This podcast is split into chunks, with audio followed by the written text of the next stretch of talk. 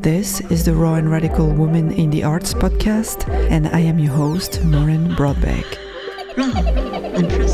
In each episode, we explore the mechanisms of identity, vulnerability, authenticity, empowerment, and social change through conversations with inspiring women who are making history and challenging the status quo in both the art world and in society. Radical Rebel.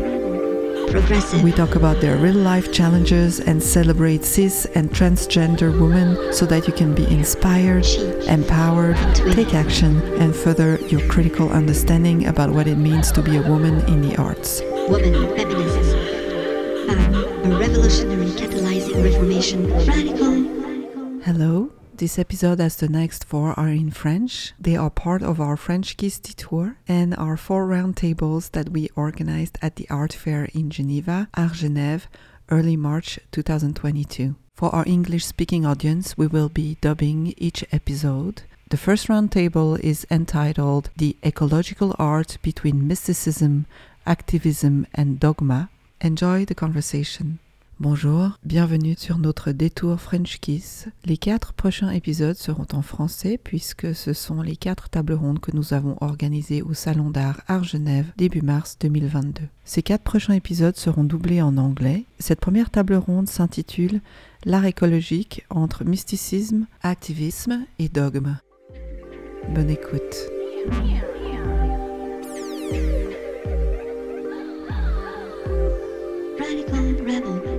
Bonjour à vous tous, mesdames, messieurs, bienvenue euh, à cette table ronde intitulée L'art écologique entre mysticisme, activisme et dogme. Je suis Maureen Brodbeck, je suis une artiste et j'ai créé les podcasts Raw and Radical Women in the Arts. Je suis très heureuse aujourd'hui de vous présenter cette première table ronde. C'est la première fois qu'on organise euh, ce genre d'événement en direct, puisque d'habitude on est seulement en ligne. Donc je suis très ravie, surtout que c'est les 10 ans d'Art Genève et ça fait deux ans qu'on attend ce moment. Donc euh, c'est un peu un moment pour célébrer l'art et tout ce qu'il y a autour de l'art et toutes les personnes qui s'impliquent dans l'art. J'ai créé ces podcasts dans le but d'ouvrir un dialogue pour les femmes dans l'art et toutes les personnes qui s'intéressent à la femme et aux problèmes de féminisme.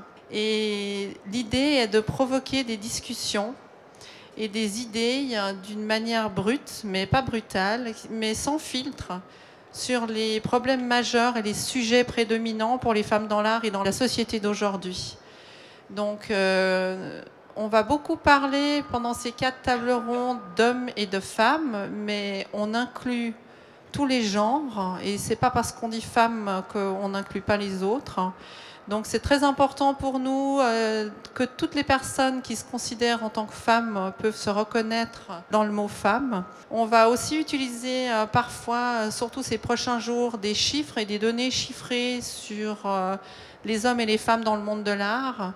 C'est pas parce qu'on exclut les autres genres, c'est parce que pour l'instant il n'y a que des données là-dessus. On va peut-être utiliser des termes un peu osés parfois, alors on veut offenser personne, on veut seulement ouvrir le dialogue et ouvrir des nouvelles idées. Donc la table ronde d'aujourd'hui, l'art écologique en mysticisme, activisme et dog, nous avons trois invités extraordinaires. Il y a tout au fond Marie Vellardi, au centre Garance Prima et à côté de moi Bernard Vienna. Alors je vais vous parler un petit peu d'eux. Marie Vellardi est une artiste suisse. Elle a fait des études d'art à l'Académie des Beaux-Arts de Brera à Milan, à l'Académie royale des Beaux-Arts de Bruxelles et à son diplôme de l'ECAL. Elle a ensuite poursuivi sa formation avec un postgrad CCC en études critiques curatoriales et cybermédia à la HED qu'elle a terminé en 2005 et un master expérimental art et politique à Sciences Po Paris en 2014. Elle est actuellement professeure à l'EDHEA, l'école de design et haute école d'art du Valais. Elle aborde dans sa pratique multiforme de nombreuses problématiques environnementales, le plus souvent par l'angle des différentes échelles temporelles qu'elle mobilise. Son travail est exposé en Suisse, France, Allemagne, Belgique, Italie, États-Unis, Royaume-Uni, Inde et Thaïlande notamment, et actuellement en Équateur pour la, Biennale d'art de Cuenca à laquelle elle participe. Elle est représentée par la galerie Gowen, Gowen Contemporary, qui est ici au salon. Garance Prima est une entrepreneure philanthropique engagée pour l'art et la nature. Elle est née au sein d'une famille d'entrepreneurs et de philanthropes. Elle reprend en 2010 les rênes de la propriété familiale, le domaine des étangs, situé entre Limoges et Angoulême. Elle a le sublime hôtel 5 étoiles qui est basé sur un art de vie connecté à la nature. Elle crée une a créé une collection d'art, pardon, qui porte son nom et réunit des œuvres d'art contemporains, modernes, ethniques, des minéraux, des livres, des objets scientifiques, qui illustrent le lien étroit entre la nature, l'art et la science. La collection Garance Prima présente régulièrement des expositions d'œuvres d'artistes contemporains et modernes tels qu'Annette Messager, Chris Martin, Nikin Sarfal, Louise Bourgeois, Anish Kapoor, Kiki Smith. Dans son parc de 1000 hectares de nature préservée, tout en biodiversité, le domaine est un lieu d'inspiration et accueille des artistes en résidence. Il abrite un centre d'art, un parc de sculptures, des bibliothèques, un espace de bien-être, une ferme biologique et un potager en permaculture. Dans la philosophie de Garance, la culture commence avec la culture des sols. L'art est donc un lien étroit avec le bien vivre sur Terre. Bernard Vienna est un historien de l'art et commissaire d'exposition basé à Berlin et à Genève. Après des études de philosophie et d'histoire de l'art à l'université de Berne et à la Freie Universität de Berlin, il poursuit sa formation avec une maîtrise en études curatoriales à la Stadelschule et à la Goethe-Universität à Francfort. Ses recherches se portent notamment sur le développement interdisciplinaire entre l'art, la science et la géopolitique. En 2012, il fonde également Artwerk, une association à but non lucratif pour la promotion et la diffusion de l'art engagé dans les préoccupations sociales et environnementales contemporaines. Voilà, c'était un peu long, mais pour moi c'était important de, que vous compreniez bien qui sont ces personnes devant vous et pourquoi elles sont là. Alors pourquoi ce sujet? C'est que nous sommes tous conscients qu'il y a une urgence environnementale qui s'accélère et même depuis plusieurs décennies. Donc beaucoup de personnes, d'organisations, d'associations ont un combat engagé. L'urgence est bien là et bien réelle. Alors que pouvons-nous, à notre échelle, est-ce que ce que nous faisons change vraiment les choses et a un réel impact? Et comment engager un changement social et, un changement dans la société qui ne veut pas toujours changer? Donc, afin que vous puissiez comprendre qui sont euh, ces personnes devant vous qui vont vous parler aujourd'hui et répondre à mes questions, euh, je propose qu'elles se présentent un petit peu elles-mêmes et pourquoi elles sont engagées avec ce sujet. Donc, Marie Vellardi, est-ce que vous pouvez parler un petit peu de vous? Oui, tout à fait. Ben, merci. Ben, D'abord, merci Maureen pour l'invitation. Merci pour euh, l'organisation de ces tables rondes. C'était vraiment euh, un grand plaisir de, faire votre connaissance et puis d'être là euh, aujourd'hui avec vous.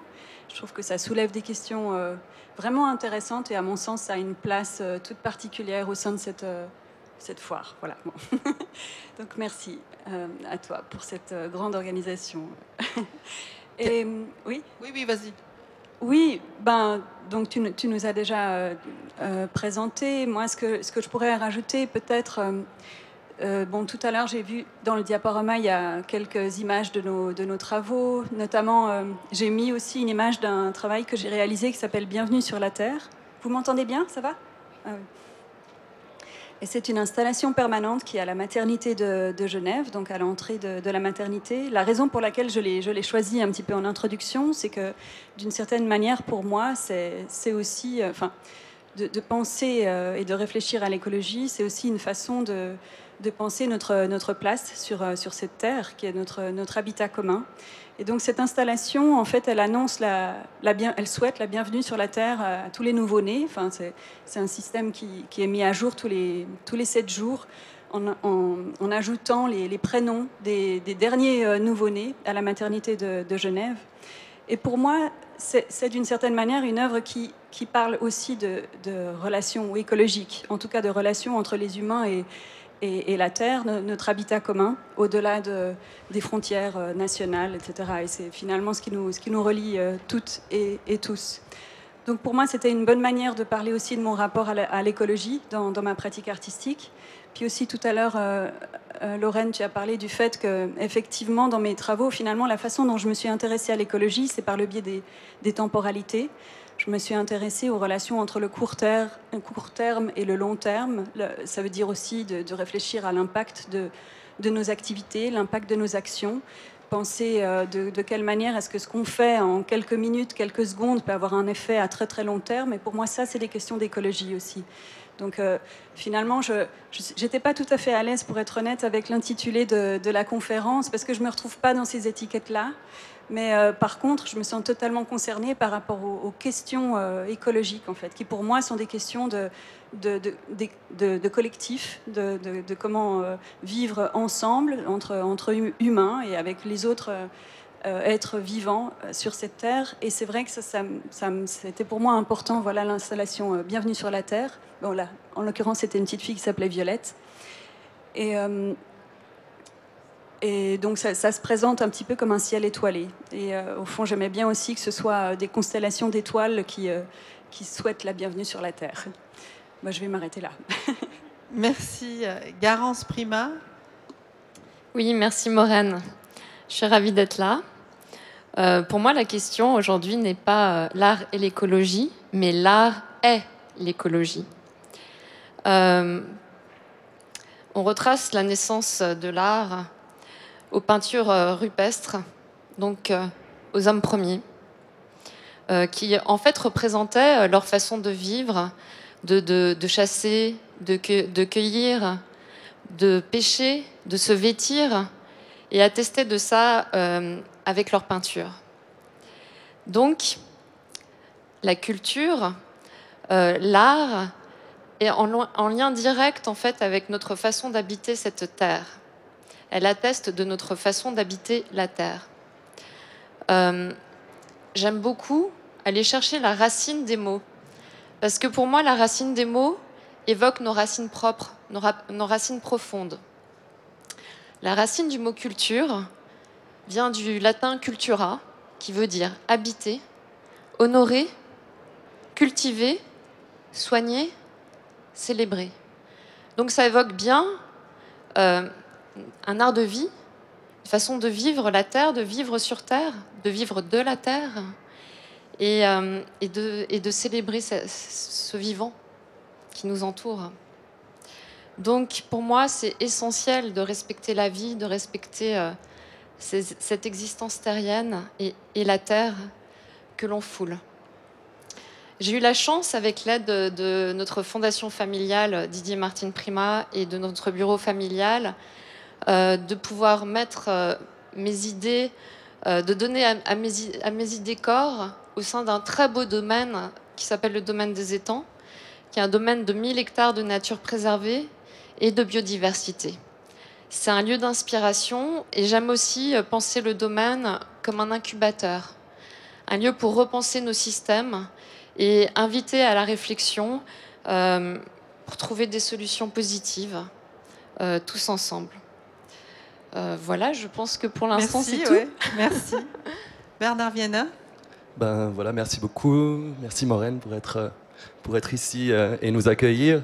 Et puis, euh, ben, en fait, j'ai un, un, point de vue un petit peu complémentaire, peut-être, pas seulement par le fait que je sois un homme, parce qu'au final, je pense que dans cette question, justement, les, les genres ont une importance toute toute modeste, puisque j'éviterai justement ici de mettre des, classifications et des ordres. Mais euh, justement, il y a, en tant que commissaire d'exposition, c'est vrai qu'on a l'occasion justement de, bénéficier des, pratiques d'artistes comme euh, Marie et aussi d'initiatives comme euh, celle de Garance, ou, qui permettent justement aux artistes d'aller un peu plus loin dans leur réflexion et aussi à nous, curateurs, parfois de prendre le temps de réfléchir un petit peu plus avec du, avec du repos. en l'occurrence ici, dans le sur le diaporama, là, je vois qu'il y a une des images qui passe en ce moment. Euh, au, vu de la crise écologique, euh, je pensais justement qu'il y a en fait des pratiques qui se font euh, depuis les années 70 qui mettent en valeur peut-être autrement les, les, questions environnementales. Et du coup, dès la sortie de mes études curatoriales, j'ai je me suis vraiment concentré sur des expositions euh, centrées sur le thème de l'écologie, mais qui avaient en fait une approche un petit peu différente, puisque c'est par le curatoriat, par l'idée de l'exposition, qu'on essaye de s'adresser différemment à un public. C'est-à-dire que là, l'image que vous aviez juste... euh, juste euh, devant vous, c'était une exposition qui partait euh, d'un scénario fictionnel où le public se retrouvait en 2800 et euh, vivait en fait un, un monde post-apocalyptique. Et d'une certaine manière, justement, la manière de présenter l'art permet aussi de se questionner autrement sur euh, notre présent. Et euh, l'autre projet, là, justement, qui a eu lieu à Genève euh, cet été, qui s'appelle Reconnecting Earth, euh, a été créé parce qu'on sait, en fait, il y a une idée forte d'un d'un philosophe français qui s'appelle Baptiste Morisot, qui m'a beaucoup touché pendant le, le confinement. Et Baptiste Morisot parle de la crise de la sensibilité.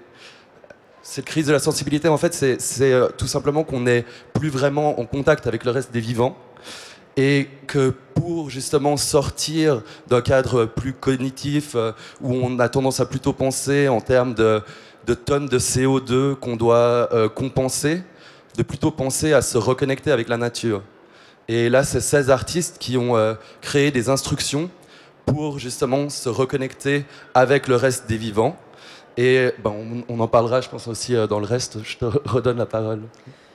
Merci beaucoup. Donc, euh, juste pour une information, on va avoir un petit moment à la fin pour euh, répondre à vos questions ou écouter vos commentaires sur le sujet. Comme ça, vous êtes au courant. Donc, ma première question à mes invités sont, est la suivante.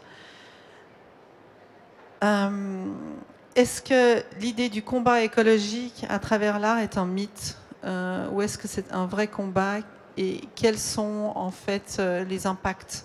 Et peut-être euh, Garance Prima, vous souhaitez répondre à cette question? Avec plaisir. Hélas, je crois que c'est un problème qui est bien réel et les actualités sont là pour en attester tous les jours. Mais j'aime me dire que les artistes sont des alchimistes et qu'ils ont l'art de façonner la matière première, qui en latin se dit prima materia. Prima materia, en anglais, c'est prime matter. Donc ça veut bien dire ce que ça veut dire. C'est qu'aujourd'hui, la solution principale que nous devons tous trouver ensemble concerne l'écologie, la nature, notre nature à tous. Et euh, en parlant de mythe, j'aime bien aussi euh, le sens premier du mot euh, humanité, qui vient du latin humus, donc qui veut bien dire ce que ça veut dire également, puisque ça signifie que finalement nous sommes tous peut-être faits de terre et de chair, et que si nous faisons mal à la terre, nous nous faisons mal à nous-mêmes, et inversement. Et en parlant de matière première, dans matière, materia, il y a mater. Donc ça parle de, de la mère, d'une forme de maternité euh, qui qu'on partagerait peut-être tous. Voilà. Merci, Mais c'est très beau. Bernard? Alors, est-ce que c'est, est-ce qu'il y a justement cette question euh, de, de mythe? Alors, je pense qu'effectivement, il y a pas mal d'artistes. Si on prend, si on remonte par exemple à Joseph Beuys, qui ont su raviver des mythes ou les créer aussi, et euh, tout simplement, justement, à travers le mythe, pouvoir ouvrir des questions. Et ça, je pense qu'il y a, plusieurs artistes aujourd'hui qui le font merveilleusement. Euh, et, le mythe, du coup, a tendance à nous renvoyer aussi euh, face à nos, à nos questions fonda- fondamentales. Et, mais plus que, plus que tout aujourd'hui, je pense que face à l'urgence, c'est aussi l'initiative en tant qu'individu. C'est-à-dire que comment l'artiste, à côté du mythe, ou avec ce qu'il crée, arrive à se comporter en tant que personne. Et, et là, je pense que justement, il y a, il y a- il y a vraiment ce, ce parallèle à faire. Et au-delà justement de la pratique artistique, penser aussi euh, justement le vivre et le vivre de tous les jours. Ouais. Justement, mais quel est votre positionnement par rapport aux pratiques artistiques écologiques Qu'est-ce que vous avez observé ces dernières années? Bernard? Euh, alors, je sais pas, on voit, il y, a vraiment une multiplication des, expositions, notamment. Là, vous étiez peut-être au, Kunsthaus de Zurich, voir euh, l'exposition justement sur l'art et l'écologie. On voit que dans toutes les institutions maintenant, il y a vraiment même la nécessité de faire des expositions en lien avec l'écologie. Euh, après, c'est vrai qu'il n'y a pas forcément un niveau égal, dans le sens qu'il y a aussi, ma foi, un petit peu cette question de greenwashing qui arrive, dans le sens que justement, il faut, il y a nécessité de faire quelque chose. Donc forcément que les questions, elles n'ont pas forcément euh, la même profondeur tout le temps. Et là, je pense que c'est justement important de pouvoir avoir justement ce, type de discussion pour pouvoir euh, vraiment remettre un petit peu euh, justement le point sur les i d'une certaine manière, de se dire, mais de manière ouverte comme ça, mais qu'est-ce que vraiment on a besoin aujourd'hui pour réfléchir différemment? Et là, je pense qu'il y, a des positions qui vont au-delà, en fait, de simplement euh, montrer une œuvre, et qu'on peut aussi, justement, peut-être par l'éducation, notamment par des programmes éducatifs, arriver à combiner, justement, l'art et les pratiques écologiques pour pouvoir vraiment, grâce à l'art, en fait, amener de nouvelles réflexions euh, dans la société. Alors justement, quelles sont les attentes? Que peut-on attendre des artistes? Est-ce qu'on peut tout attendre de l'art? Et euh, qu'est-ce que les artistes attendent du marché de l'art? Garance? Euh, Ce que je pense qui est formidable avec les artistes, c'est qu'ils sont à l'avant-garde de la création. Euh, ils ont l'intelligence sensible de questionner les systèmes que nous avons tous mis en place et d'essayer de trouver des solutions concrètes parfois. Et euh, étant à l'avant-garde de la création, ils ont le potentiel euh, d'inventer de, nouveaux systèmes ou d'insuffler euh, autre chose, du moins questionner. Et, de, là, la création d'un monde nouveau est possible. Et ils ont le potentiel d'inspirer et d'être suivis par les masses, de donner une impulsion. Et voilà, donc c'est une des raisons fondamentales pour, pour lesquelles je, je pense que l'art est essentiel. Marie? Oui, peut-être je, je peux aussi euh, compléter ou ajouter quelque chose dans cette réponse. La relation entre euh, les pratiques artistiques et le marché, on est au bon endroit pour se poser la question, en effet. Et, et pour moi, euh, enfin, si la question était justement qu'est-ce que les artistes attendent du marché, je ne peux pas répondre pour tous les artistes, mais pour ma part, ça me semble évident que le marché, en tout cas ce qu'on voit ici, c'est pas représentatif de toutes les pratiques artistiques. Et que bien sûr, il y a plein de, pratiques artistiques qui sont pas forcément euh, visibles ici, pas forcément vendables non plus. Et je pense que c'est important aussi euh, que tout ne soit pas attendu du marché et qu'il y ait d'autres manières de faire vivre les, pratiques artistiques aussi, en fait, et pas uniquement de l'ordre d'œuvres qui doivent être produites, acquises, euh, et je pense que la richesse des, pratiques artistiques contemporaines, c'est que vraiment, il y, a, plein de formes possibles, plein d'activités euh, possibles. Et, ça me semble important que ça reste justement euh, avec une part expérimentale et qu'on ne se concentre pas uniquement par rapport à la part marchandisable de, l'art, des pratiques artistiques. Alors notamment en ce qui me concerne, c'est vrai que moi, ce que, ce que je ressens, c'est qu'il y a une certaine, de, de nos jours, alors moi, je, salue, euh, il y a un éveil euh, de, sensibilité par rapport aux questions euh, écologiques, par rapport aux questions d'égalité, de genre, mais aussi de prise en compte des autres, des autres êtres, comment, comment on vit.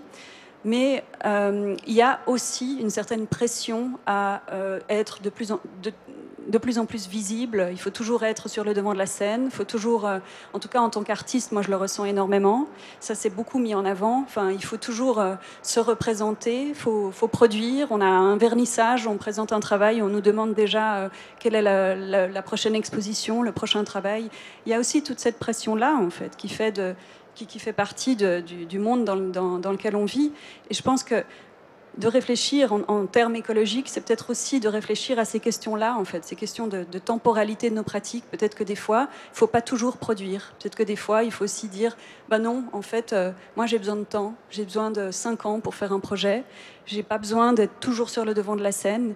Et peut-être que de réfléchir en termes écologiques, c'est peut-être aussi parfois de, de dire non, en fait, simplement, et pas forcément être toujours visible, pas forcément toujours produire, pas forcément finaliser dans un projet qui, ou, une œuvre qui soit euh, de l'ordre de, l'objet euh, d'acquisition, en fait. Voilà. J'ai envie, vraiment, pour moi, ce qui est important, c'est de garder en tête que c'est pas uniquement en termes de marché euh, que, que, les pratiques artistiques se euh, se, propose. Et je pense que c'est important de garder ouvert aussi ces relations entre pratique artistique et société et de, de, garder euh, aussi euh, en tête que c'est des processus en fait en transformation et qu'il y a plein de possibles. Peut-être qu'on doit encore imaginer d'autres formes que l'art peut prendre. Oui, je pense que c'est très important cette idée de synergie entre tous les domaines et, de, cohérence avec l'art de vivre et l'art de vivre sa pratique et euh, vivre dans la société. Donc, qu'est-ce qu'une pratique artistique radicale en termes d'écologie, contrairement au greenwashing euh, qui pourrait arranger certains euh, Marie? Alors, je, je peux que répondre en termes personnels. Je, je, peux, je, vais, pas, c'est pas à moi de donner la leçon aux artistes. En ce qui me concerne, il me semble que c'est vraiment euh, de, réfléchir en termes de cohérence personnelle et aussi par rapport à son, travail artistique, sa pratique artistique. Et que, euh, à chaque fois, de se poser la question si le contexte ou les conditions dans lesquelles on nous propose de, de, travailler, d'exposer, est-ce que c'est cohérent par rapport à ce qu'on ressent? Et, pour moi, c'est vraiment peut-être une, question à, répondre euh, intimement, en fait, chacune, chacun de nous, en fait. Est-ce que c'est cohérent par rapport à, à, moi, à ma position, enfin, où je me situe? Et voilà, peut-être euh, être radical, c'est peut-être être cohérent. Merci Marie. Bernard Viena En fait, je peux que abonder dans le, dans le sens euh, de Marie, dans le sens que c'est vrai qu'avoir la possibilité déjà de ne, de ne pas créer comme artiste, c'est un luxe incroyable et qui est parfois aussi donné par des collectionneurs qui apprécient le travail et qui apprécient justement la recherche qu'il y a derrière. Parce que c'est vrai que si on veut faire justement un art écologique, ça veut dire qu'on doit avoir aussi penser la question écologique. Et c'est pas justement le, juste le point de peindre un paysage, parce que justement, on a envie de sortir du paysage, on a envie de sortir, de regarder la nature depuis justement un point de vue externe et se dire, oh, que la nature est belle. Et à partir de là, justement, il y a vraiment un besoin de repenser notre manière d'être. Et on peut pas penser en fait la manière d'être en étant genre euh, toujours hyperactif, en se disant, ah, mais il faut encore que je produise 12 euh, toiles pour la prochaine expo. Et oh mince, ces 12 toiles, elles sont déjà vendues, il faudrait encore que j'en produise 12 juste pour après. Donc voilà, il y, a, vraiment aussi cette, euh, cette manière d'arriver à retrouver le temps. Et c'est pour ça que je trouve c'est aussi génial ce que vous faites, euh, euh, Garance, dans le sens que c'est aussi permettre aux artistes, quand on est justement collectionneur, quand on est justement mécène, de se dire, ben voilà, maintenant vous avez un cadre dans lequel vous pouvez réfléchir et dans lequel vous pouvez peut-être à terme faire quelque chose qui va être durable, qui va justement euh, euh, pouvoir permettre à la, collection de présenter quelque chose de différent et pas juste quelque chose qui est comme ça sériel et qui doit être absolument toujours nouvellement produit. Merci. Bah, justement, quelles sont les retombées réelles de l'art euh, par rapport à l'écologie et est-ce qu'il faut vraiment les considérer par rapport à ce qui se passe dans les autres industries? Euh, on a parlé euh, de l'œuvre euh, d'Olafur Eliasson, Ice Watch, avec certains chiffres qu'on a mis ici. Et faut-il comparer ça à d'autres industries? Faut-il s'en soucier, Bernard? Ben, c'est une bonne question. Là, on voit sur l'écran l'exposition justement Reconnecting Earth qui avait été produite justement pour pouvoir aller dans le monde entier en étant simplement réimprimé. C'est-à-dire que c'est euh, les artistes, je vous parlais tout à l'heure des instructions qu'ils avaient faites, bah, ils l'ont fait en PDF. Et c'était la possibilité ensuite de dire, bah, on va faire l'exposition maintenant à Bangkok. Vous avez simplement besoin d'imprimer les, les, PDF et euh, vous pouvez euh, l'exposer et ça vous fait une exposition qui, qui, permettra ensuite d'aller plus loin avec bien sûr aussi votre ajout pour pas devenir justement comme ça des colonialistes culturels. Euh, mais, mais vous voyez, genre, les, je sais plus, euh, on n'arrive pas à mettre le, truc de la faux. Ah si, sûrement. Parce que c'était l'œuvre, justement, une œuvre très polémique. Peut-être qu'il y en a certains d'entre vous qui, qui l'ont vu. Euh, c'était ces blocs de glace que Lafour Eliasson a pris, qui dérivaient en fait du Groenland, et il les a comme capturés pour les mettre devant des institutions comme la Tate Modern à Londres. Euh, et le but, c'était justement que les, que les gens puissent les toucher et comme ça pouvoir avoir le contact avec les glaces qui fondent. Et, là, en fait, on est arrivé dans, un, dans une question où il y avait vraiment euh, une grosse, grosse polémique parce que les gens ils disaient Ah, mais imaginez-vous tout ce CO2 pour pouvoir produire une œuvre comme ça? Et, et- là, la question, effectivement, on peut se dire Ouais, ok, ben, vous avez dû aller en avion avec vos blocs de glace, les réfrigérés, etc. Et euh, j'en parlais, bah, d'ailleurs, voilà, maintenant c'est là avec les, avec les statistiques. Euh, vous, pouvez euh, imaginer justement que effectivement c'est une grosse dépense en CO2. Après, la question c'est quel est l'effet? Quel est l'effet sur les consciences? Quel est l'effet justement chez le spectateur qui est là, qui le touche? Mais aussi quel est l'effet maintenant dans la discussion présente qu'on a? Parce que je veux dire, c'est pas seulement un- une œuvre d'art qui est là à un moment donné X, mais c'est une œuvre d'art qui est documentée et une œuvre d'art qui est ensuite discutée. Et en fait, l'art, c'est aussi justement pour euh, pouvoir pour pouvoir soulever des paradoxes comme ça et soulever aussi les paradoxes de notre société parce qu'on a une société complètement paradoxale. Si vous imaginez, on est tous là, bien habillés, avec des habits qui ont été faits en Inde ou au Pakistan probablement, qui ont, eu des trajets incroyables. On est dans, un, dans une mentalité, on a tous des, fonds de pension qui doivent absolument avoir une croissance de tant de pourcents, sinon ils ne paieront jamais nos retraites, etc. etc. Donc, en gros, d'une certaine manière, les œuvres d'art peuvent aussi montrer des paradoxes et malgré leur coût en CO2 qui au final n'est pas si extrême, nous permettent justement d'imaginer mais quel est le rôle de l'art. Donc là, par exemple, une œuvre comme ça, je pense qu'il y a des œuvres justement environnementales qui peuvent avoir des coûts écologiques beaucoup plus le- L'artiste ne doit pas être forcément un role model pour la société. L'artiste peut aussi se dire, bah, pour être visible, il faut que je, je- je fasse vraiment quelque chose de monumental. Et c'est pas parce que maintenant on est dans une période où on doit justement absolument penser qu'est-ce qu'on utilise comme matériaux, comment ces matériaux sont transportés, etc., qu'on peut plus permettre de créer. Et du coup, voilà, c'était juste, je pense que c'était un assez bon exemple pour, euh, pour euh, montrer comme quoi la création, justement, a vraiment une place et doit pouvoir euh, utiliser tous les moyens aussi pour être, pour être visible et pour vraiment pousser à la réflexion. Est-ce que je peux me permettre de, rebondir aussi par rapport à, à cet exemple-là? Et puis en effet, tu, tu as relevé le, le- paradoxe. Et euh, en même temps, moi, je, je- soulève, enfin, je, soulève le fait que même si, euh, oui, certes, il y a, peut-être un impact lié à, à la visibilité de cette œuvre, notamment, ou d'autres œuvres qui sont monumentales, mais il me semble qu'il ne faut pas oublier non plus quelles sont les conditions qui permettent nos pratiques artistiques. Et peut-être de penser en termes écologiques, c'est aussi de penser à qu'est-ce qui permet nos pratiques artistiques, qu'est-ce qui est mis en jeu et à quoi on participe. Et, au fond, pas uniquement à ce qui est visible, mais, l'avant et, l'après aussi du projet artistique. Et, c'est là où peut-être, en l'occurrence, cette œuvre, pour moi, elle est problématique, parce que d'une certaine manière, c'est comme s'il n'y a que l'image qui est importante, et il fallait un petit peu oublier ce qui permet le fait, enfin, les conditions qui permettent ce projet d'être présenté. Bon, alors après, voilà, on n'est peut-être pas tout, toutes et tous d'accord avec ça, mais pour moi, de penser en termes d'écologie, c'est aussi penser en termes de conditions de nos pratiques. Peut-être conditions euh, de, vie d'une certaine manière, et pas uniquement en ce qui concerne les pratiques artistiques, les, conditions de nos, professions, en fait, de, nos activités professionnelles. Qu'est-ce qui les permet et, euh, qu'est-ce que ça engage? Alors, c'est c'est vrai que ça devient compliqué, hein, et on ne peut pas tout contrôler, évidemment. Mais, mais d'être attentive et attentif à, à- à ces questions-là, ça, me- ça me semble être de l'ordre de l'écologie, en fait. Merci. Garance Prima, peut-on parler de l'écologie comme art de vivre? Donc, euh, j'aimerais bien vous poser cette question et aussi de vivre sa pratique artistique. Je pense que euh, l'écologie euh, est étroitement liée à la vie, que euh, l'art comme la nature ont un langage universel qui s'adresse aux sensibles. Et aujourd'hui, on parle bien de, ça, de protéger le sensible. Euh,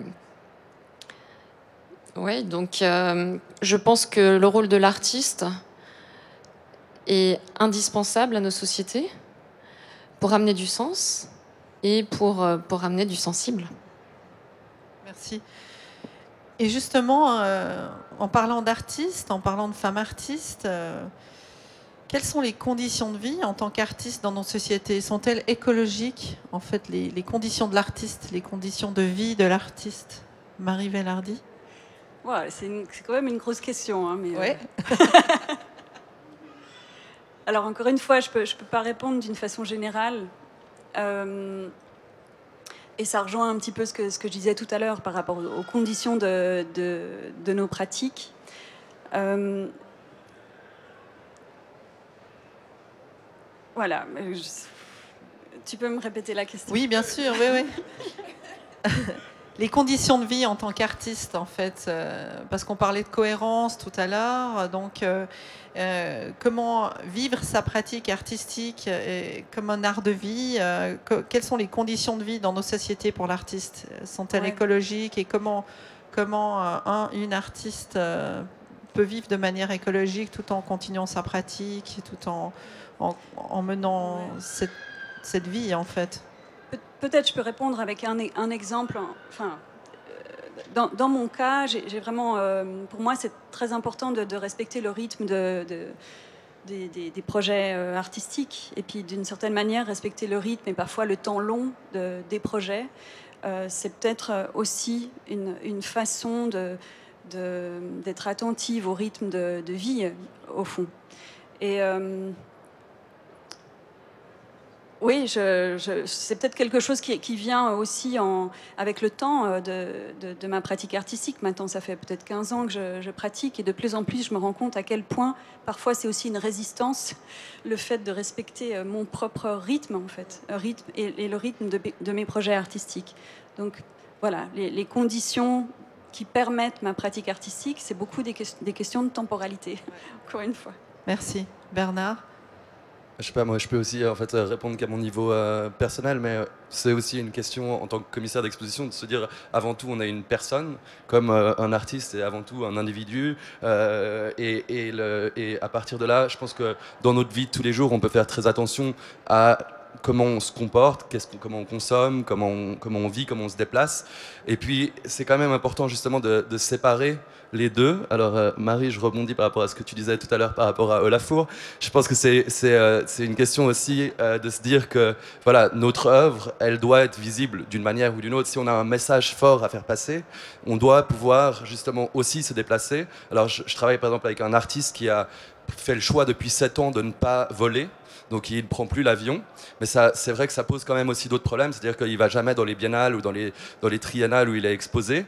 Euh, ça marche aussi, mais c'est vrai que ça demande euh, aussi un, un autre, euh, un autre cadre de richesse, un petit peu. en fait, c'est-à-dire qu'on peut, se on peut se permettre de faire ça quand on est vraiment privilégié aussi. Et je pense que c'est aussi un- une, chose, Marie, par toi tu enseignes, et du coup, si on veut avoir cette euh, lenteur dans la pratique, euh, ça veut dire qu'on peut peut-être se permettre aussi d'avoir euh, des revenus qui viennent d'autres sources. Et, je pense que là, c'est aussi un aspect vraiment fondamental, dans le sens que maintenant, on parle beaucoup de Universal Basic Income, de, revenus de base universelle, par exemple. Et, là, en, en ce moment, à New York, ça va être mis en place pour les artistes. Euh, c'est des questions vraiment fondamentales. Si on veut se donner les moyens de permettre aux artistes de créer autrement, d'avoir justement ce temps, ce recul, il faut aussi pouvoir donner les moyens et mettre au niveau de la société justement euh, les, les priorités là où elles sont, vraiment. Moi, je, j'ai- je, je peux rebondir Bien encore sûr, bien sûr. Non, mais j'aime bien l'exemple que tu, que tu as cité là, parce qu'en en effet, je, moi je pense que c'est une question de choix et qu'il ne faut pas oublier qu'on a aussi le, le choix. En fait, c'est aussi des décisions personnelles, de la même manière qu'on décide avec qui on a envie de collaborer ou pas. Euh, qu'on décide euh, dans quel contexte on a envie de présenter notre travail ou pas. Et, j'aime bien cette, euh, cette question du choix, parce que je pense que ça, ça nous donne énormément de liberté. Et pas oublier qu'on a ça aussi en main. Je voulais rajouter quelque chose d'autre, mais j'ai oublié. Ah oui, non, tu parles de l'enseignement. Et c'est vrai que pour moi, le, fait d'enseigner, je le vois comme totalement complémentaire de, ma pratique artistique. Et, j'essaye aussi dans le fait d'enseigner, de transmettre, de partager avec les plus jeunes, euh, de- de- d'ouvrir à ces questions-là aussi, de- d'écologie, de relations, quel est le- l'effet de nos pratiques, l'impact de nos, de pratiques auprès du public, auprès des, autres. Ça, je pense que c'est des, questions hautement euh, euh, sensibles en termes d'art. Pas uniquement avoir envie de, montrer ben voilà, ses, tripes, mais aussi de réfléchir à OK, dans quelle position je mets les autres en fait avec ma pratique artistique. Ça, je trouve que c'est super intéressant de l'aborder avec, avec les plus jeunes. Et puis, il y a aussi autre chose, c'est que dans l'enseignement, moi, je suis amenée à montrer énormément d'exemples d'artistes.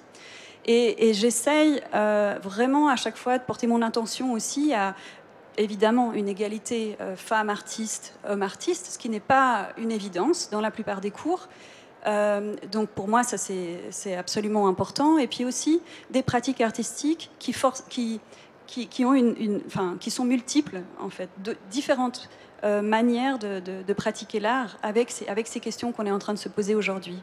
Et, je trouve que bah, pour moi, c'est une chance l'enseignement. Alors bien sûr, ça, ça, me donne une sécurité et j'en suis extrêmement euh, reconnaissante, mais c'est totalement euh, complémentaire à ma pratique artistique. Ça, je, trouve que c'est, ça se marie très très bien.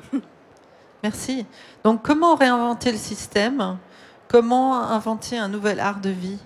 Garance Prima? Euh, déjà, je voudrais rebondir sur le mot culture qu'on a évoqué tout à l'heure. Parce qu'aujourd'hui, il y a trois sens, trois dimensions au mot, culture. Donc la première dimension, c'est notre rapport à la terre, euh, dans le sens agriculture, agroécologie, permaculture, sylviculture, pisciculture, etc. Euh, donc qui est en lien avec le fait de prendre soin de la terre et de prendre soin de soi. La deuxième dimension du mot culture, c'est euh, la dimension sociale. Euh, dans quel pays je suis née? Quelle éducation est-ce que j'ai reçue? De quelle, religion je suis? Euh, Quelle croyance est-ce que j'ai? Donc c'est la deuxième dimension. La troisième dimension, c'est la dimension qui, est et de l'ordre plus peut-être muséal. Quel musée est-ce que je vais visiter? Quel film est-ce que je vais voir au cinéma? Quel livre est-ce que je lis? Etc. Aujourd'hui, on a divisé ces trois dimensions du mot euh, culture. Mais pour moi, c'est une même nourriture. C'est une nourriture terrestre.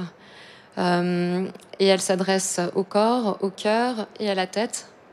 Et euh, il est primordial de réaligner ce sens premier et de se souvenir de ce que ça veut vraiment dire et de se poser la question tous ensemble, mais quel monde est-ce qu'on veut créer? Quel monde est-ce qu'on veut cultiver? Et euh, donc pour moi, euh, pour répondre à la question, Maureen, euh, il s'agit de repenser nos systèmes, j'ai déjà évoqué avant. La nature fonctionne de façon circulaire. Donc pour moi, il faut ramener une forme de circularité. quand on parle de circularité aussi, ça veut dire respecter le temps qu'il faut à la nature pour se renouveler. Et, et, et peut-être ramener un temps long. Euh, peut-être inverser aussi notre notion du temps. Parce que l'homme veut aller aussi vite que les euh, machines qu'il invente.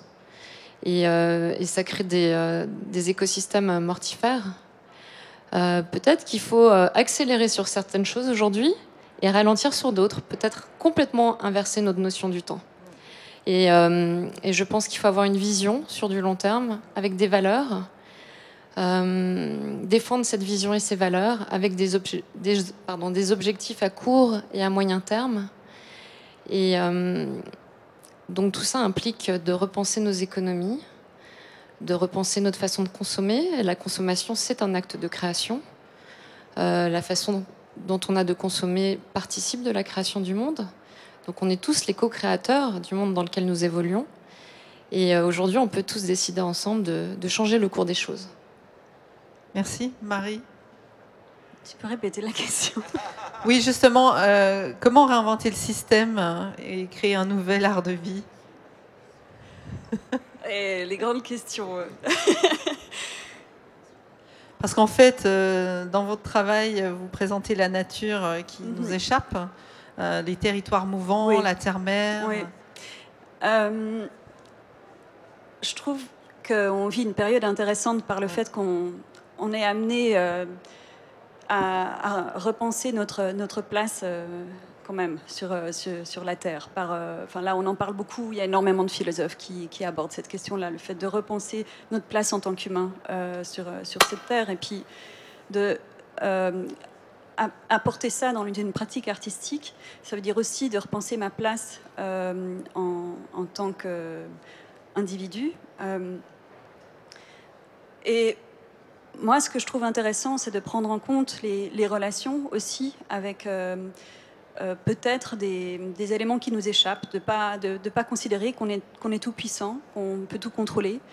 Euh, mais justement, en repensant notre place, ça veut dire repenser notre place avec les, avec les autres, repenser notre place vis-à-vis des autres êtres vivants, les autres éléments. Et, et au fond, alors plus, plus concrètement, par rapport à, ma pratique artistique, j'ai été amenée dans différents projets à travailler avec ce que je ne contrôle pas. En l'occurrence, j'ai travaillé à partir du déplacement du trait de côte dans le temps, euh, travailler à, partir de la relation avec le fleuve euh, auprès duquel je, suis née. Euh, et je, trouve super stimulant, quelque part, stimulant, inspirant, de travailler à partir de, de, ce que je ne contrôle pas et travailler avec l'in- l'incon- l'incontrôlable. Par exemple, j'ai beaucoup euh, développé dans, dans- dans ma pratique artistique la, la relation avec les territoires mouvants, avec l'eau. Et travailler avec l'eau, euh, c'est vraiment travailler avec un élément qui- qui nous échappe. Euh, et pour moi, ça, aussi, c'est de l'ordre de, repenser notre, notre place sur, sur la Terre euh, aujourd'hui, en fait. Mais simplement comment le, transposer dans, dans, ma pratique artistique. Merci beaucoup. Alors, on arrive bientôt à la fin de notre euh, discussion, mais il y a encore deux questions qui me tiennent à cœur et que j'aimerais poser en fait. J'aimerais parler du système financier parce que quand même il régit euh, beaucoup de choses dans le monde de l'art et euh, on vit dans une société euh, où- qui regarde les chiffres et justement comment comment changer ça, comment réinventer ça? Ça va, vous m'entendez toujours? Garance, peut-être justement le système financier. Je trouve intéressant cette question parce que je trouve que le système financier a une faille. Justement, le fait de regarder que les chiffres, c'est un problème. Parce qu'en fait, on parlait du sensible. Le sensible n'est pas mesurable par les chiffres. Donc pour moi, il faut ramener de nouveaux indicateurs, des indicateurs du vivant, du bien-être du vivant, de l'équilibre du vivant. Ramener cet équilibre, euh, c'est un peu comme un couple, deux hémisphères. Il y a l'hémisphère gauche, les chiffres, l'hémisphère droit, qui représente le sensible, peut-être cet art de vie. Et euh, c'est un couple en fait, euh, ils doivent euh, collaborer ensemble.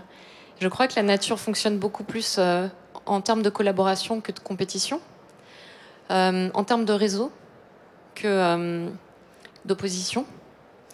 Et aujourd'hui, il s'agit vraiment de se mettre ensemble, de créer des réseaux solides et de repenser le monde pour, pour venir avec des solutions concrètes et positives pour demain.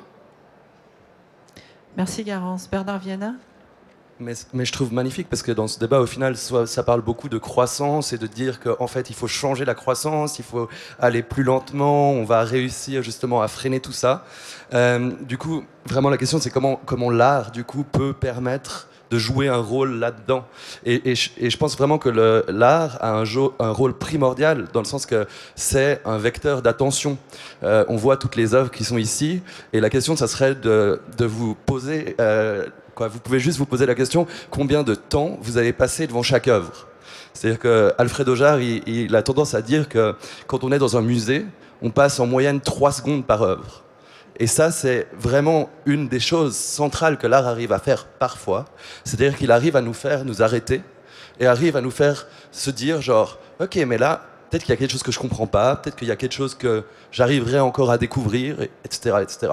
Et là, pour collectionner, pour pouvoir se dire justement, ah, mais en fait, j'ai envie d'avoir cette œuvre, que ça soit dans mon salon, que ce soit dans mon jardin, ou que ça soit même une œuvre immatérielle qui va se présenter une ou deux fois comme ça dans ma vie, c'est de se dire, bah, peut-être que j'arrive à m'arrêter sur cette question-là. Et j'arrive, grâce à cette œuvre, d'ouvrir un nouveau champ de savoir, un nouveau champ d'émotion que j'aurais pas sinon. Et, là, dans tout le salon, j'espère que vous avez peut-être juste trois œuvres où vous avez dit, mais incroyable quoi, là, genre, je connais, je connais pas du tout ce domaine, ou je connais un petit peu ce domaine, mais ça ça, ça, ouvre toutes ces questions qui, d'un coup me disent bah, peut-être j'ai envie juste de, de, lire ce livre, de revoir cette autre œuvre qui fait écho à celle-ci.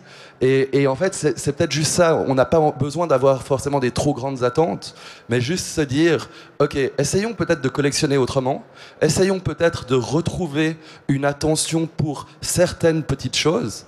Et je, je voulais euh, citer là pendant notre préparation euh, euh, Tim Jackson, qui est un économiste qui a, a, écrit un livre qui est super intéressant qui s'appelle Prosperity Without Growth.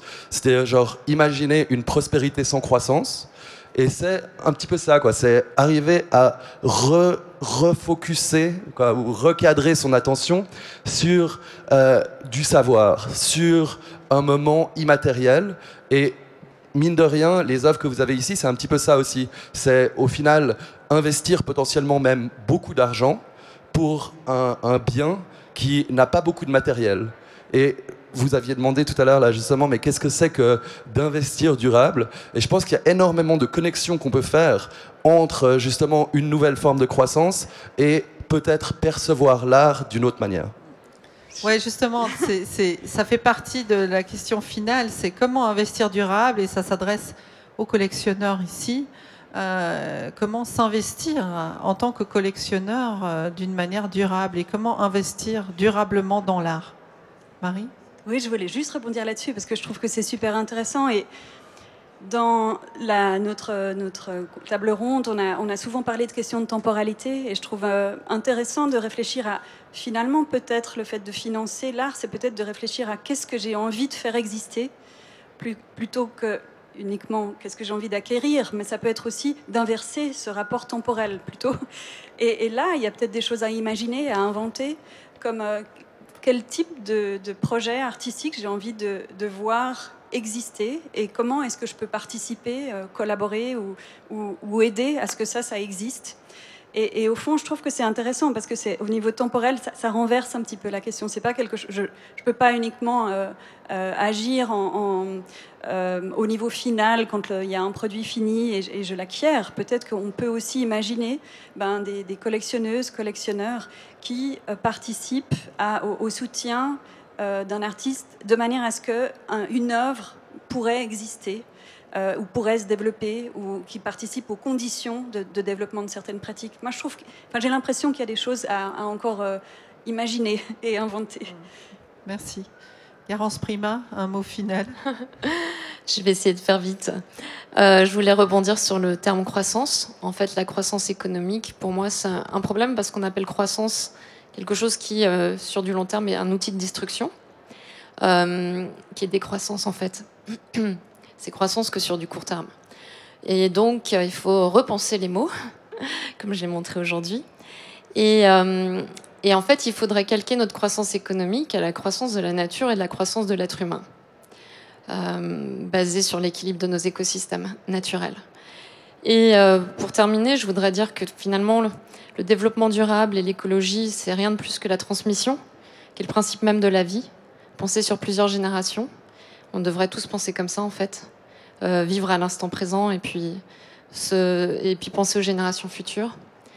Et puis j'ai envie de terminer en disant que euh, finalement tout ça revient à la question de la grande toile que l'on a envie de peindre ou de tisser tous ensemble, de se questionner là-dessus. Qu'est-ce qu'on a envie de créer et euh, quelle toile est-ce qu'on veut pour ce monde? Merci. Donc on parle bien ici de co-création et de collaboration. Donc euh, j'ouvre, enfin je vous donne la parole à, à ce public. Est-ce que quelqu'un aimerait faire un commentaire ou poser des questions?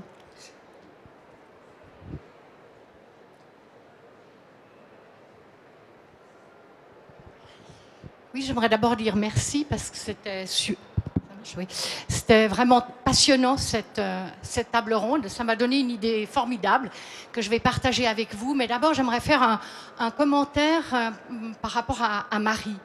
Parce que Marie, elle a parlé de cohérence et de choix. Et en fait, c'est vrai que ça existe et qu'on peut le faire. Marie Velardi est une artiste dont j'aime beaucoup le travail. Elle a été invitée à une exposition d'art écologique organisée par quelqu'un que j'admire énormément, qui est Paul Arden, qui a écrit la première Bible d'art écologique. Et en fait, Marie a refusé de participer à cette exposition parce que l'exposition était organisée par EDF. Et donc, j'aimerais dire ici publiquement, Marie, bravo, parce que euh, il y a peut-être, il n'y a pas beaucoup de personnes qui savent ça. Ça n'a peut-être pas changé l'aspect greenwashing de EDF, par exemple, mais il y a quand même deux, trois personnes qui le savent et que ça ne nous empêche jamais d'essayer d'être euh, d'être cohérent. Donc, un grand bravo pour ça. Et puis, l'idée formidable qui m'est venue en écoutant cette table ronde, c'est que je vais organiser une exposition où je vais demander aux artistes les plus connus, allez, Damien Hirst, Marlène Dumas, je vais leur demander d'accepter de faire une exposition à la galerie Analix Forever avec aucune œuvre. Mais il y aura les noms, et donc les gens vont être invités à venir voir une formidable exposition de Damien Hirst, euh, euh, voilà, par exemple. Et puis il n'y aura rien dans la galerie. Et je pense qu'à ce moment-là, au vernissage, on va effectivement se mettre à, réfléchir et à se dire, ben, mais en fait, est-ce qu'on peut acheter du rien? Est-ce que ça vaut la peine de montrer rien? Est-ce qu'une œuvre invisible et inexistante, elle va faire partie du patrimoine artistique? Bah, Ça te fait rire. Mais n'empêche que je crois bien que je vais le faire. Et puis finalement, j'ai une question pour moi, la menace la pire sur l'écologie, c'est en fait la guerre. Et je ne comprends pas pourquoi les personnes les plus préoccupées par l'écologie, y compris les artistes, les commissaires d'exposition, en fait, ne semblent pas aborder ce lien entre la guerre qui détruit bien sûr des vies humaines, qui détruit tout, mais qui détruit notre écosystème d'une manière dramatique. Et j'aimerais voir des œuvres artistiques qui traitent de ce sujet parce que même les écologistes les plus convaincus n'abordent pas la question écologique par ce point de vue. Donc là, je trouve qu'il y a une place formidable pour les artistes pour justement nous donner à, réfléchir à cette erreur écologique et humaine.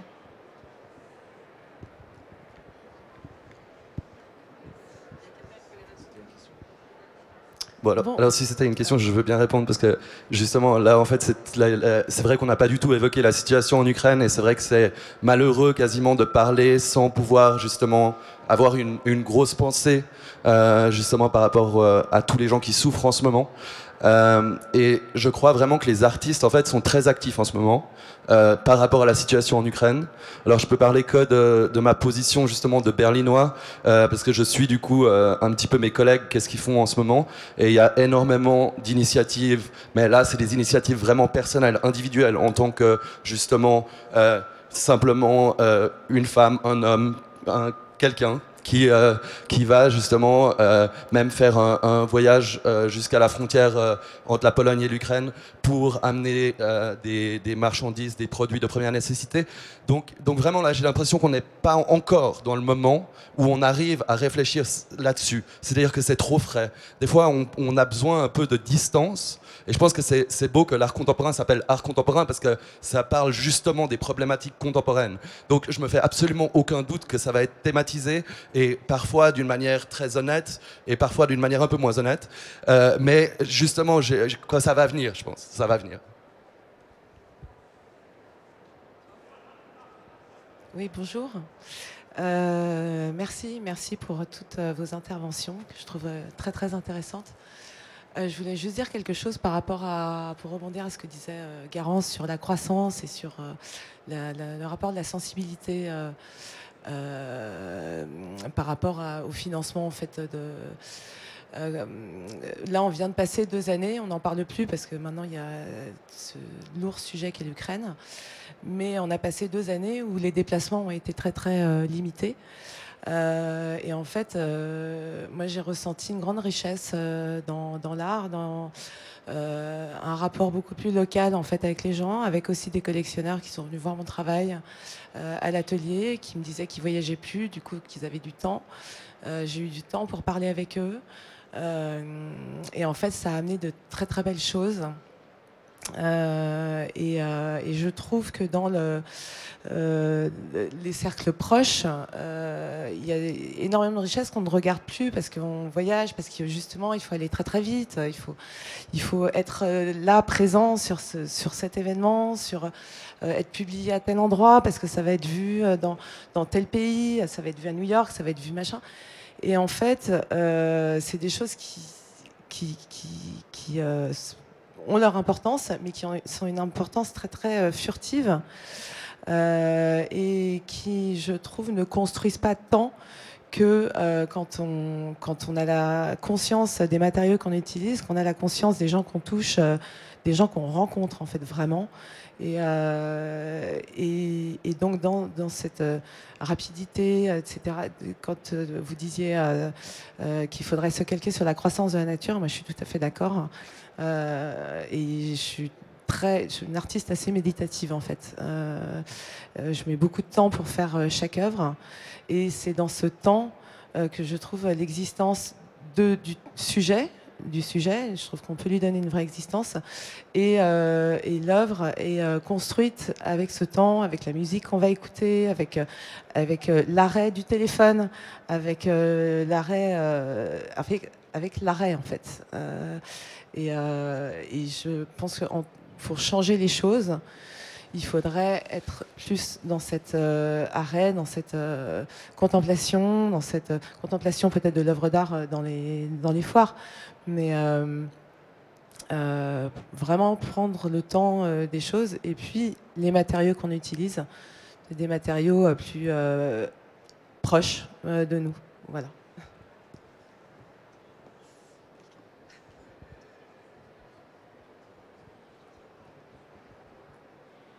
Je voulais euh, aussi vous remercier. C'était euh, une conversation à la fois humble et inspirante, d'une simplicité euh, rafraîchissante, très essentielle, très élémentaire aussi. Ma question un petit peu, c'est quel est le rapport épistémologique entre écologie et art? Je pense qu'il y a eu quelques petites pistes déjà qui montrent qu'il y a peut-être une superimposition finalement beaucoup plus entière que ce qu'on puisse penser. Euh, J'ai parfois remarqué que malheureusement euh, l'outil, enfin l'outil ou le concept d'écologie est presque utilisé pour limiter l'art. Je pense que la, critique, par exemple, de l'installation d'Olafur est un, bon exemple de ça, mais ça va plus loin aussi de façon, euh, presque idéologique parfois où l'art devient subordonné plutôt que d'être un, un catalyseur. Et donc juste, euh, je voulais avoir un petit peu vos, vos réflexions sur euh, cette articulation euh, de façon plus précise encore. Au niveau étymologique?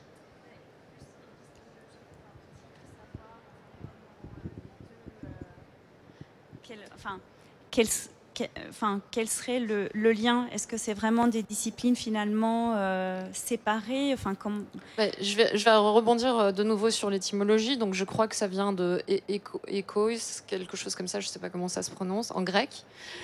Et euh, logo, et, qui veut dire maison pour le premier, et le deuxième qui veut dire connaissance. Donc, c'est vraiment le savoir, c'est la sagesse de notre maison commune, en fait. Et euh, ça fait appel à l'éducation. Euh, je pense que l'art est un formidable outil pour euh, sensibiliser et éduquer les, gens à une autre façon de, faire et inspirer le changement positif. Merci. Si je peux rebondir justement par rapport à euh, cet aspect de non-limitation, parce que je pense que vous avez totalement raison, c'est souvent une critique aussi, c'est de dire, ah ok, on va faire de l'art écologique, et du coup, ah, on va devoir euh, forcément faire ci, ça, ça, ça, pour thématiser justement la question. Euh, et, je pense que c'est pour ça qu'il y a en fait certains artistes qui arrivent vraiment à pousser des questions qui vont plus loin parce qu'ils arrivent à trouver des angles différents d'approche. Et c'est ça, c'est-à-dire que c'est pas simplement penser genre une problématique et se dire ah ben là j'ai envie de, de parler de CO2 et d'émissions de CO2, mais à travers un lieu, à travers des matériaux, à travers euh, des types de pratiques, des gens qu'on rencontre, arriver à trouver des, liens qui permettent justement, euh, pour certaines personnes, peut-être même pas pour tout le monde, de, de se poser des questions.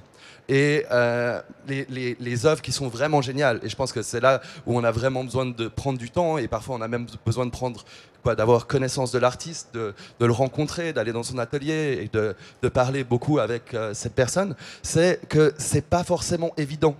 Et là, c'est ça qui est toute la, difficulté, je pense, euh, dans les pratiques d'art écologique contemporaine ou les pratiques d'art durable contemporain, c'est d'arriver à trouver des œuvres qui sont suffisamment subtiles. C'est d'arriver à trouver des œuvres où on peut rentrer par différents canaux et où on peut se dire, par exemple, bah, cette œuvre, je la trouve juste belle esthétiquement. Et cette œuvre, je la prendrais, genre, dans ma collection, même simplement pour son esthétique pure. Genre, je pourrais ne rien y comprendre à l'idée qu'il y a derrière. Je trouve ça phénoménal. Ou d'autres œuvres où il n'y a même pas d'œuvre du tout. Alors ça, ça peut rejoindre un peu ce que Barbara disait tout à l'heure. Il n'y a pas du tout d'œuvre euh, du tout, mais l'idée est tellement magnifique que on la prend et on la garde avec nous pour, à la limite, toute la vie. C'est-à-dire que là, ça peut être une phrase, elle peut être écrite une fois sous forme de néon, alors que les néons, c'est pas le truc le plus, euh, le plus écolo possible. Mais en même temps, si ce néon euh, m'imprègne pour euh, des décennies, là, il y a peut-être un effet qui est, qui est différent quand même.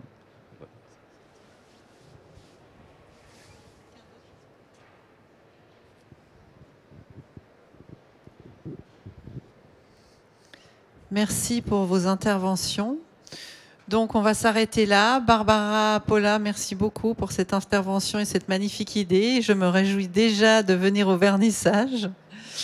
Euh, J'en profite euh, ben, pour vous remercier, le public, euh, artistes, collectionneurs, amis de l'art, galeristes, amoureux de l'art. Merci à mon staff, Ariadna et Linda, pour toute leur aide tous les jours sur ce podcast et sur la préparation des tables rondes. Je remercie aussi de tout cœur Barbara Paula qui a collaboré avec Frédéric Elkaïm sur l'élaboration de ces tables rondes et qui m'a soutenu tout au long euh, de la préparation et qui est là aujourd'hui encore. Merci. Et bien entendu, Marie Vellardi, Garance Prima et Bernard Viana pour leur superbe intervention. J'espère que ça vous a inspiré, que ça vous a nourri. Et merci de, de, continuer, de revenir. Donc on sera là encore trois fois. On sera là demain à 15h pour parler d'art et de finances. On sera là demain à 18h pour parler d'art et de sexisme. Et on sera là avec Barbara Paula dimanche à 15h pour parler de la fluidité, de la fluidité de l'art et de la fluidité des genres. Donc cela clôturera cette série de quatre tables rondes pour Raw and Radical Women in the Arts podcast. J'aimerais aussi remercier Angela Marzullo, artiste ici présente. Angela, parce qu'elle a participé au podcast et pour nous, elle a créé, un alphabet féministe dont nous avons fait un poster et il est disponible dans les dépliants. Donc si vous, voulez en, si vous en voulez un et vous souhaiteriez qu'elle le signe, elle est là. Je souhaite aussi remercier Alexandre Amaker qui a le magazine Founder Love Letter parce que nous avons collaboré sur la création d'une édition spéciale pour les 10 ans d'art Genève pour Raw and Radical Women in the Arts. Nous communiquons principalement sur Instagram avec le handle Raw Radical. Donc, vous pouvez nous suivre là. Nous diffusons aussi, pour ceux qui ne seront pas présents ce week-end, nous diffusons en live sur Instagram euh, toutes les tables rondes et vous pouvez les regarder encore et encore euh, à votre guise à ce moment-là. Je crois que j'ai oublié personne. Merci Michael d'avoir participé euh, à la production et au tournage de cette table ronde que vous pourrez voir plus tard sur les réseaux sociaux. Donc, merci à vous tous. Je vous souhaite un beau salon et une très belle journée et à bientôt.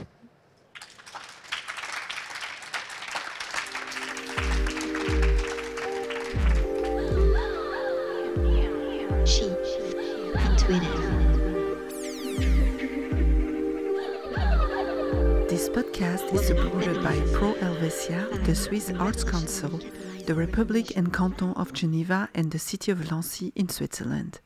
We are so thankful for their support and commitment to women, culture, and the arts. Thanks for listening to Raw and Radical Women in the Arts podcast.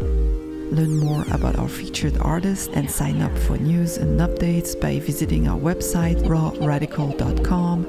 Organic, Please consider leaving us a comment and review on your preferred podcast listening platform to help others discover the show and take part in this global dialogue. She, intuitive. I am Maureen Broadbeck, and until next time, keep the dream alive. Woman,